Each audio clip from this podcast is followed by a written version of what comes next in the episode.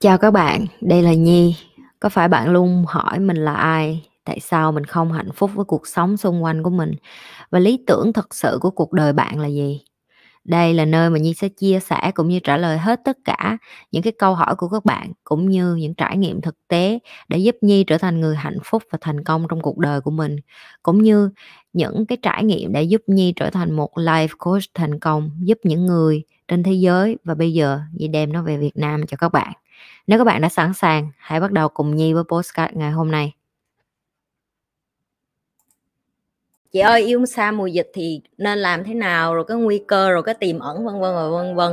Nếu như các bạn đang trong cái thời điểm mà cách ly mỗi người mỗi nhà các bạn không có được gần gũi nhau các bạn không có được gặp người yêu của các bạn như thường xuyên nữa thì đầu tiên là các bạn phải hiểu được là bạn không phải là người duy nhất đang chịu cái cảnh yêu xa này có nghĩa là sao? Có nhiều người khác cũng đang phải trải qua cái quá trình như bạn, cũng phải yêu xa, cũng không gặp người yêu, rồi có khi bị bệnh, rồi có khi rồi gia đình có chuyện, vân vân vân vân. Những cái mà bạn nghĩ, trời trời có mình tôi đang khổ. Thì thật ra không phải, nhiều người cũng đang khổ như bạn. Ok? Rồi, vậy làm sao để giải quyết cái vấn đề đó đây chị? Rồi, cái thứ hai nếu như ai cũng đang trong tình trạng đó thì làm sao để mà hâm nóng tình cảm này? Okay, các bạn nên thử những cái gì mới ví dụ như gọi điện thoại bằng video call chẳng hạn. Xưa giờ mình không có hẹn hò bằng video call thì các bạn có thể đổi qua hẹn hò bằng video call.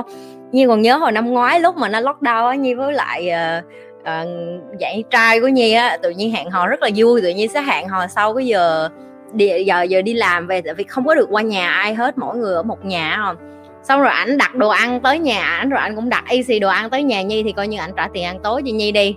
Nó cũng vui lắm mấy bạn mấy bạn làm kiểu khác. Nếu như bạn nói, chị, em mùa này mùa dịch ở Việt Nam không có được ăn, đặt đồ ăn luôn.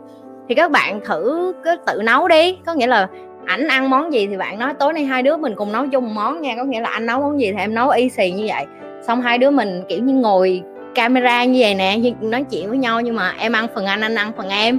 Rồi uống rượu thì cũng ly chung cái đó nó cũng vui lắm nhìn, nhìn thử rồi nó cũng kiểu nó cũng kiểu rất là lạ nhưng mà nó cũng là một kiểu hẹn hò. Rồi một phương án kế tiếp là các bạn có thể uh, nói chuyện. Xưa giờ mình không có nói chuyện điện thoại lúc nào mình cũng phải gặp trực tiếp để nói chuyện thì bây giờ có cơ hội cho mình nói chuyện.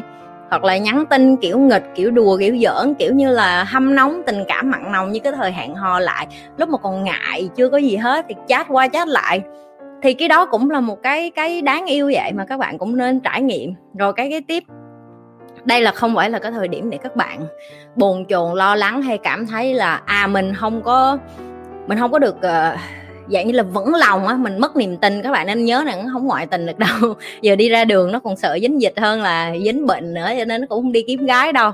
Ok cho nên yên tâm cái khoản đó. Cái thời điểm này là cái thời điểm cố gắng tìm những cái gì mà fun vui để mà kết nối với nhau, rồi làm cho cái cái cái mối quan hệ nó nó nó vui lại, nó đầm thắm lại, hoặc là nó theo một cái kiểu mới, gọi là exciting, có nghĩa là hào hứng hơn.